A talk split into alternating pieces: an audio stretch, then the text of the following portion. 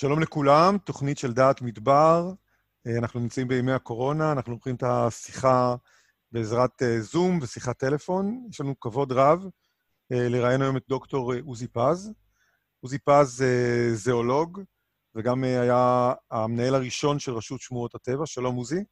שלום רב. ואיתי גם נמצאת רותי. אהלן, רותי. שלום, עוזי. שלום, דודו. תיקון אחד קטן, לגבי ההגדרה של זואולוג. נכון שהדוקטורט שלי הוא בזואולוגיה, ונכון שבאופן רשמי אני כביכול זואולוג, אבל לפני הרבה שנים אני שמעתי את זאב וילנאי, אחד מאבות ידיעת הארץ, אה, שמגדיר את עצמו כנופן, וההגדרה הזאת מאוד מצאה חן בעיניי. הוא היה נופן בתחומים ההומניים, ארכיאולוגיה, היסטוריה, גיאוגרפיה היסטורית וכדומה. אני רואה את עצמי כנופן שעוסק במכלול הנופים של ארץ ישראל, לא מצטמצם רק בזואולוגיה. אם זה גיאולוגיה, אם זה צמחייה, וכמובן בעלי חיים. אני אשמח אה, לאמץ את ההגדרה. אה, ואם אנחנו מדברים על אה, היותך נופן, כולנו מכירים את השם עוזי פז, אבל בוא באמת טיפה נשמע איפה ומתי נפגשת עם הנוף. או, עם הנוף אני נפגשתי כבר בשחר נעוריי. זה, זה כנראה משהו שעבר בתורשה. ובתור דוגמה, אחד השירים בתור ילד שאהבתי ביותר זה בין הילד למטולה, שם הלכתי ואשב. ואני כבר בתור ילד, בן תשע, עשר, חלמתי על הנוף בין איילת השחר למטולה, זה היה ימי מלחמת העולם הראשונה, עד שנייה, uh, uh, הסיכוי לילד תל אביבי להגיע לאזורים האלה היה קלוש ביותר, אבל אני חלמתי לשים תרמיל על הגב ולשוט בשבילי הארץ. ולמעשה, מאז שאני זוכר את עצמי, ביליתי אין סוף בטיולים, אם זה במסגרת תנועת הנוער השומר הצעיר, אם זה עם חברים, ובמסגרות במסגרות שונות. בשלב מסוים הצטרפתי עם חבריי לקיבוץ סאסא, ושוטטתי הרבה בגליל ורציתי להיות רועה צאן. ומעבר ל, ל, לכל הציוד ההכרחי של רועה צאן רגיל, רועה כבשים, אה, היו לי שני אביזרים נוספים, זה מגדיר צמחים ומשקפת. וזו למעשה הייתה ההיכרות הראשונה שלי לעומק עם ידיעת הארץ. בשלב מסוים נכנסו בליבי הרהורים. האם באמת אני רוצה להישאר כל ימי חיי חבר קיבוץ? והחלטתי לפני שאני מחליט, אני רוצה שנה אחת להתרחק מהקיבוץ ולהסתכל עליו בפרספקטיבה.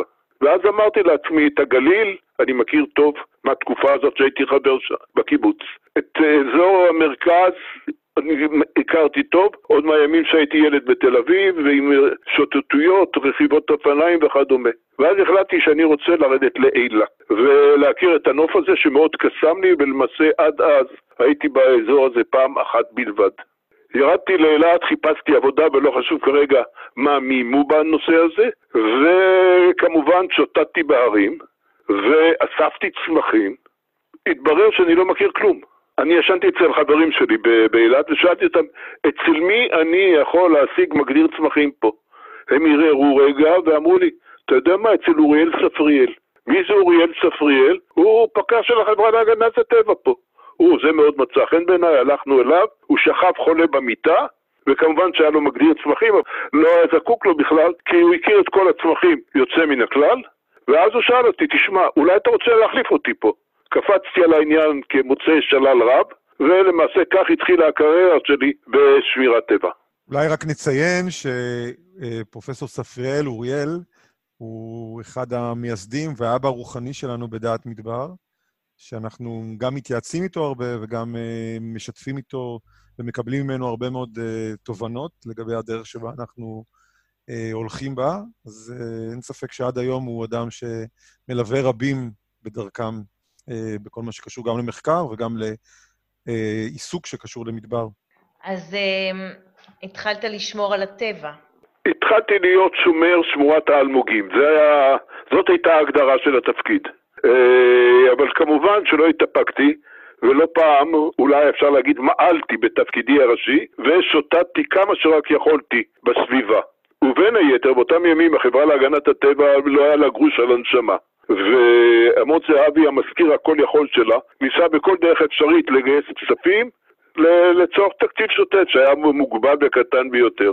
ואני ניסיתי כמיטב יכולתי באילת לנסות ולסייע בעניין. ובין היתר התברר לי שישנו סקר גיאולוגי באזור אילת של המכון הגיאולוגי, והם זקוקים לשומר שילך עם, אה, שומר עליהם, עם רובה צ'כי ביד, זה היה אמצעי ההגנה אז, ויותר מזה, שילך עם תרמיל על הגב. הם הלכו עם פטיש גיאולוגים, דפקו בסלעים פה ושם, הוציאו חתיכות אבן, ואמרו לי, עוזי, אתה לך תביא, תשים, אה, תיקח על הגב. ואני עשיתי את זה בשמחה, את התפקיד הזה.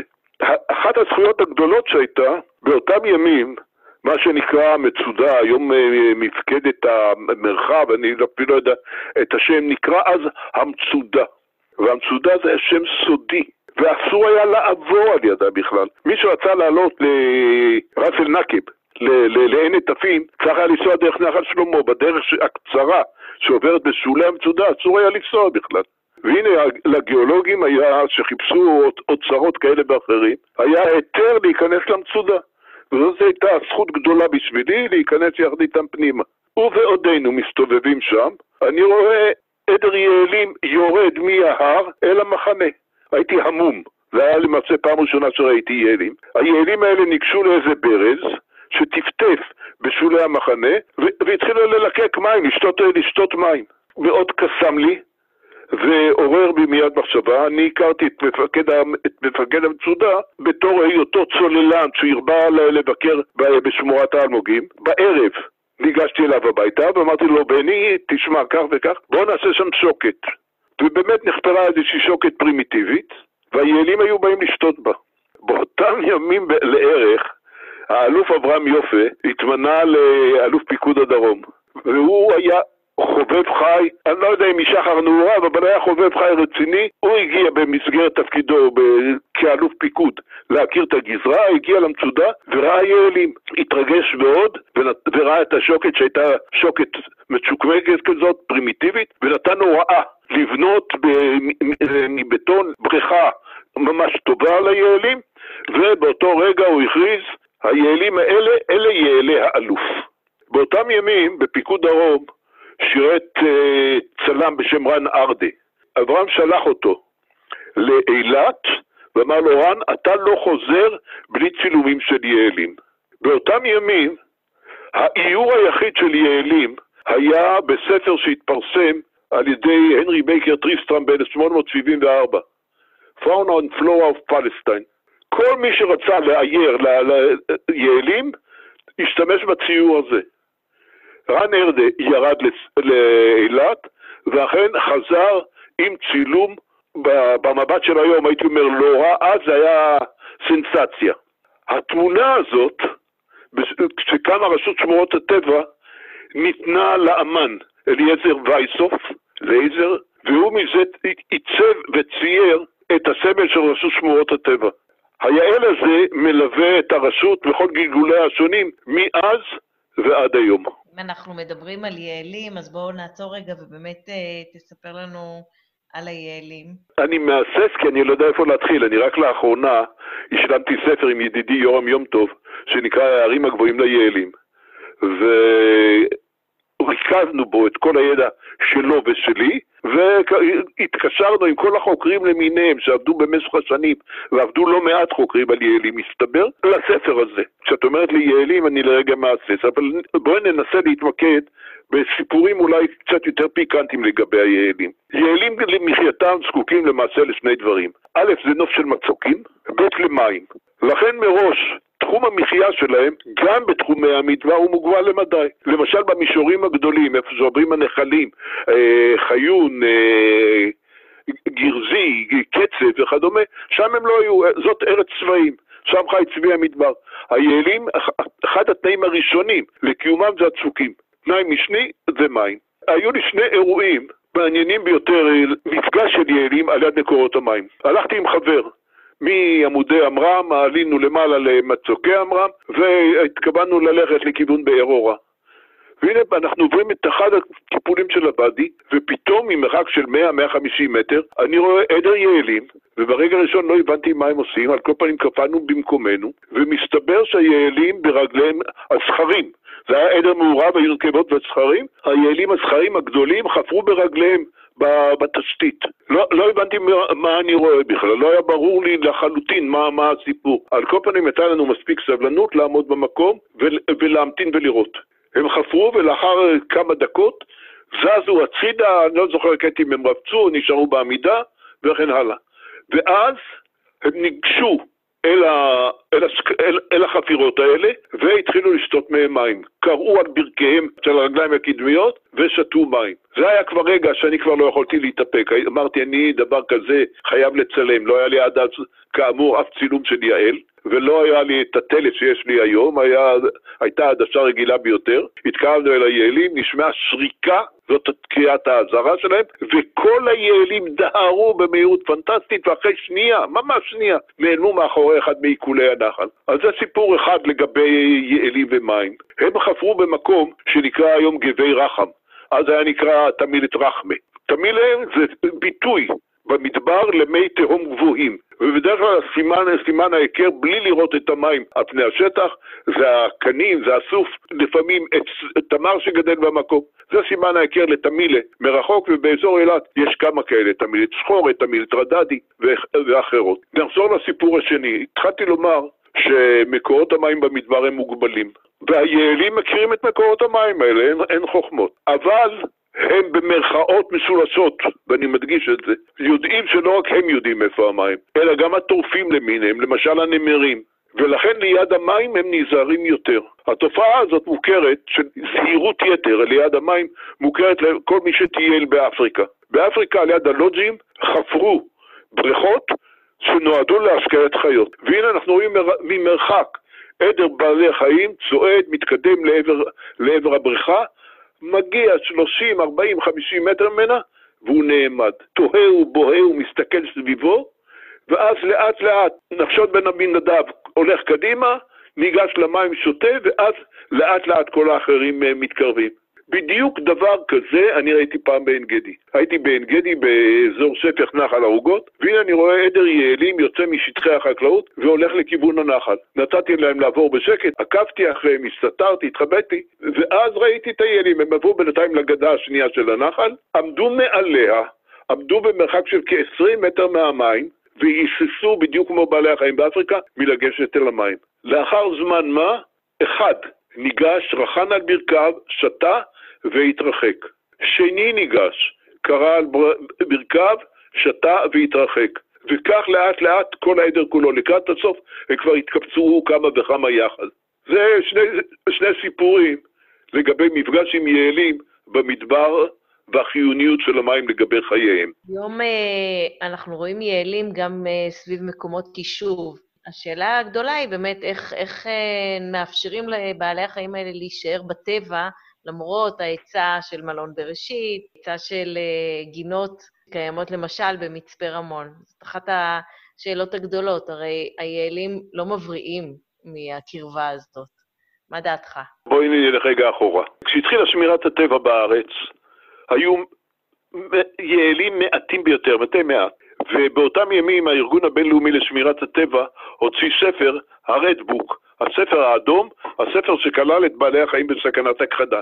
והיעל הנובי, זה היעל שלנו, היה בתוכו, הוא היה באחת המקומות, אחת הקטגוריות המסוכנות ביותר להמשך חייו. יעלים ניצודו, בגלל הצמידות שלהם למים, ניצודו במהלך כל ההיסטוריה, כי הבדואים, תושבי המדבריות, השכנים של היעלים במרחב, הכירו את מקורות המים האלה גם כן, והיה להם מנהג מאוד uh, קבוע שאפשר לראות את עקבותיו עד היום במקומות שונים, uh, לבנות מחבור, מערה, לא רחוק ממקור המים, להגיע אליו עוד בלילה, לשכב בתוכו, לחכות ליעלים, ואז uh, לצוד אותם. ואולי גם בעניין הזה איזשהו סיפור שולי כביכול, אבל הוא בהחלט מעניין. בעין רדיאן, היא יוטבתה דהיום, הייתה סיירת. בראשה של הסיירת הזאת עמד בחור בשם איצ'ה, שגם כן היה חובב טבע. ובאותם ימים כל אזור אילת היה טרה אינקוגניטה, ארץ לא נודע, והוא עם הסיירת שלו סייר בשטח, זה היה אחד התפקידים שלו, להכיר, להביא מידע מה שיותר רב. ואיזה יום הם נכנסו לנחל קטורה, והם הגיעו כמעט לסופו, ובסופו של הנחל ישנו שם קיר צבעוני מאוד יפה של חרסיות, שנקרא פצלי הוראה בין הגיאולוגים. ירוק, אדום, עם עורקים לבנים של גבס. הם כמובן ניגשו אל, ה... אל הקיר הזה, הסתכלו, התרשמו, והתחילו לחזור. ואז פתאום איצ'ר ראה על הגבעה הסמוכה איזה מין מערב בנוי. הוא באופן אינטואיטיבי, מבריק, אמר, אם יש פה, אם יש פה דבר כזה, זה מערב ליעלים. הסתכל לכיוון שאליו פנתה אותו מחבור, ואמר, פה צריכים להיות מים. והוא לקח את החיילים שלו, והם חפרו קצת, ואכן גילו מים. אם כל מי שיסתכל במפות יוכל לראות שם מקום שנקרא עין קטורה. היום לצערי, אז היה עין קטורה בעין. היום זה עין קטורה באלף, כי המעיין הזה במשך השנים חרב. אבל זה מראה גם כן את הצמידות של היעלים אל, אל מקורות המים. וכמו שאמרנו, המערבים האלה שימשו לצד היעלים, והציד, בהתחלה זה היה באמצעים פרימיטיביים, והציד גבר במידה רבה ביותר לאחר מלחמת העולם הראשונה. לורנס איש הרב קנה את הבדואים לא רק בסובנירים, לא רק במטבעות זהב, אלא גם פעם ראשונה חילק להם נשק מודרני. נשק שאפשר לצוד איתו ממרחק של עשרות מאות מטרים. עד אז האמצעים שעמדו לרשותם היו פרימיטיביים ביותר. וכתוצאה מכך היעלים הלכו והתמעטו והגיעו למה שנקרא סף כליה. מאזורי, מתחומי מחיה רבים שלהם הם למעשה נעלמו, נכחדו, היו כלא היו. כשהתחלנו עם רשות שמורות הטבע, כמובן שהיעל היה אחד מהיעדים העיקריים שלנו לפיקוח ושמירה. בדואים עוד באותם ימים גם כן המשיכו לצוד ציד בלתי חוקי במדבר יהודה, בנחל צאלים, בנחל חבר, זה היה סוף העולם שמאלה, פק... קשה ביותר היה להגיע לשם, הם הסתובבו שם כמו בבית והמשיכו לצוד. אחד היעדים העיקריים היה להפסיק את הציד הזה.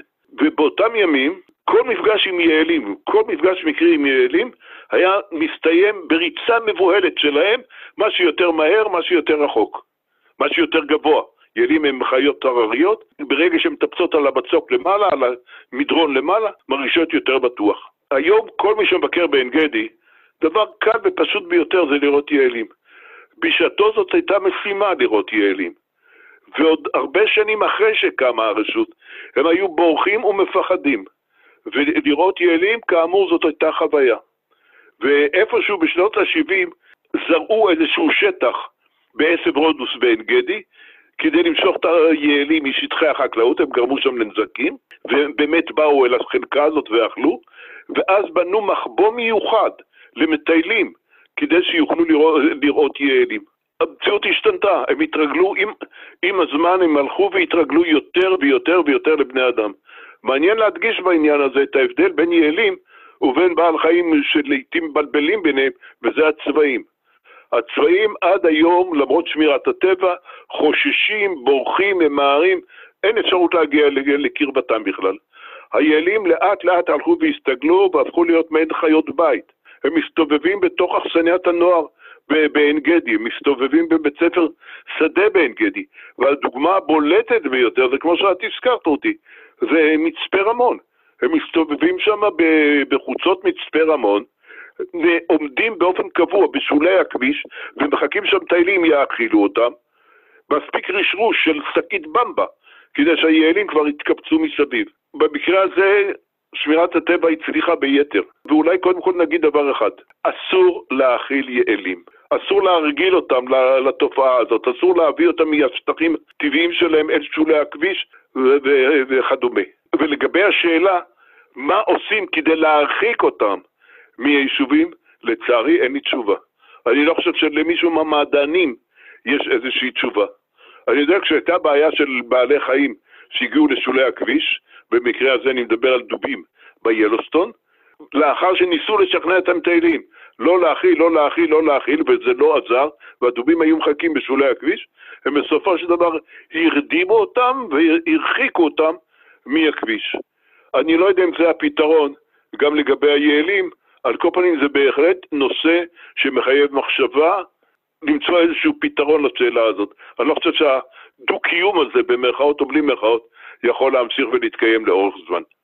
אם עסקנו בנושא הזה של uh, המגע בין בעלי חיים לאדם, אולי נדבר על uh, שמורות טבע. אתה היית בעצם uh, המנהל הראשון של רשות שמורות הטבע, ורציתי לשאול אותך איך התפיסה של שמירת הטבע במדבר, או של שמורות הטבע במדבר, איך היא הייתה אז ואיך היא היום באה לידי ביטוי, מנקודת המבט שלך? אה, זו שאלה קצת קשה, בוא, בוא נזכור דבר אחד. כשהרשות קמה, היום התואר ירוקים זה תואר שאנשים רבים, גופים שונים, נושאים אותו בכבוד. להיות ירוק היום זה יוקרתי. באותם ימים ירוק זה היה בוסר, פרי, פרי שלא לא בשל. וכשאנחנו התחלנו לדבר בסוף שנות ה-50, ראשית שנות ה-60, על שמירת טבע, כינו אותנו בכל מיני כינויים. שוטים משוטטים, מחבקי עצים, נטורי קרקע וכן הלאה. אנחנו באותם ימים ראינו כעדיפות ראשונה לאתר את שמורות הטבע עם כל הקשיים שניסיתי לרמוז עליהם באזורי הצפון, באזורים המיושבים, באזורים שעמדו תחת uh, פיתוח רציני. הנגב בפירוש היה המדבר, היה בעדיפות שנייה. ובשלב הראשון עדיין לא, לא התייחסנו אליו בכלל, לא ראינו, לא ראינו שום דחיפות בעניין. רק בראשית שנות ה-60 התחלנו להתייחס גם לש, לשמורות טבע בנגב. ומראש אמרנו, הנגב זה אזור, נקרא לו בראשיתי, בתולי, עם מגוון גדול של בעלי חיים ושל צמחים, למרות שאולי אדם מן היישוב שמגיע לאזור הזה רואה לפניו שממה בלבד, תמונה בהחלט לא נכונה. בואו נאמר כך, כשאנחנו מדברים על שמירת טבע, יש לזה כמה אספקטים. במידה מסוימת יש לזה אספקט מוסרי. אנחנו, נזר הבריאה, השליט על פני כדור הארץ, יש לנו איזושהי חובה מוסרית כלפי כלל הנתינים שלנו, קרי בעלי החיים והצמחים. לשמורת טבע יש ערך אסתטי. לעתים לשמירת טבע יש ערך כלכלי, משאב עצום של כל מיני גנים שיכולים להביא תועלת לאנושות וכן הלאה. יש לו ערך מדעי ויש לו ערך חינוכי. שמירת טבע כיום, לצערי, ואני אומר את זה לצערי, הדגש בשמירת הטבע הוא בעיקר באספקטים המדעיים. חוקרים היום, מהזואולוגים בתור דוגמה, מעט מאוד עובדים בשדה. הם בעיקר עובדים במעבדה, עובדים על מודלים מתמטיים, יושבים מול המחשב ומפתחים תיאוריות שונות. אני בהחלט מצפה לכך שאנשי המדע יהיו יותר בשדה, יכירו יותר, ובין היתר ינחו את אנשי שמירת הטבע מה לעשות, איך לעשות, וכן הלאה. אבל מעבר לזה, לשמורת טבע, מעבר הערך המדעי שלה, יש, הייתי מגדיר את זה ערך רומנטי. ובהקשר הזה, תרשו לי לצטט דברים של סמך יזהר, הסופר יזהר סמילנסקי, שהיה חבר כנסת בשנות ה-60. ובאחד הנאומים המרשימים ביותר שלו בכנסת, שעסק בעניין שמירת טבע, ליתר אם נדייק, זה היה מאבק אז על שמירת הכרמל, הוא אמר כדברים האלה: אי אפשר לו לאדם, בלי שיישאר לו מרחב בלתי מתוקן בידי אדם. אי אפשר להתקיים במקום שהכל אורגן ותוכנן עד גמירתו. עד מחיקת הווייתו הראשונה, הטבעית, האורגנית של מסד הארץ.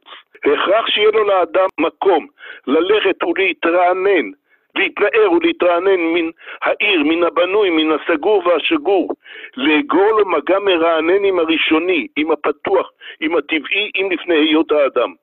ארץ נושבת שאין בה משב רוח פתוח, בלתי מופרע, תהיה מלון ולא מולדת. ארץ נושבת שהכל בכביש ומדרכה, תאכל כל חלקה טובה בלב צעיריה. ואידך זיל גמור. למעשה הוא אמר את כל מה שאני חושב לגבי שמורות טבע.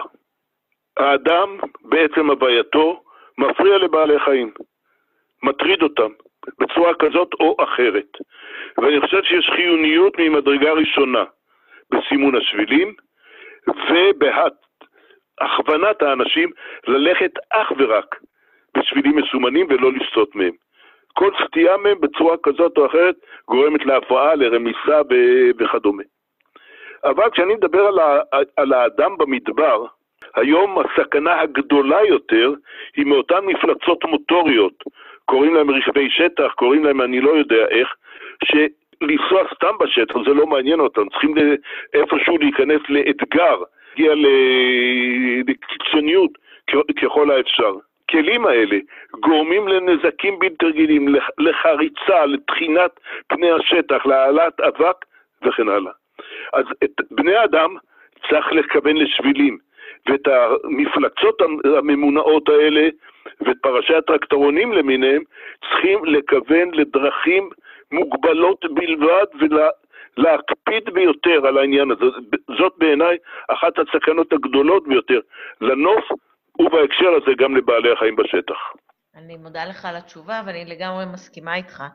אני יודעת ורואה גם את הסימנים של החל מאופניים וכלה בכל הרכבים באמת התיירותיים החדשים, אבל אלה הנזקים שצריך להתמודד איתם.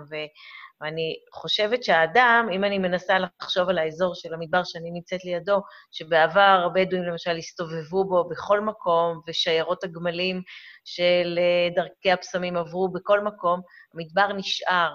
טביעות האצבע של הגמל או של האדם הם היינו הך. אם אנחנו מנסים לדבר על האדם הנורמלי, שלא בא להרוס ולא בא לפגוע, האם זה לא יכולה להיות, אה, בעיניי, איזושהי שאיפה, שכן, שנוכל לחזור ולשוטט, מה שלא קורה היום. מה דעתך? אני נאלץ לחזור על מה שאמרתי קודם. אני חושב שיש חיוניות ממדרגה ראשונה להגביל את האנשים לשבילים מסומנים ומוגדרים, ולא לדרוך ולא לרמוס בכל מקום. נכון שהעדרים של הבדואים, גם עם העיזים, וגם עם הגמלים הלכו בכל מקום אפשרי. הם היו בדלילות רבה ביותר. כמה בדואים הסתובבו בנגב, כמה ראשי צאן וגמלים היו במרחב הזה. הלחץ היום של המטיילים במקומות שונים ובעיקר במקומות המועדפים, הנופיים, הוא, הוא הרבה יותר גבוה, הוא הרבה יותר רב.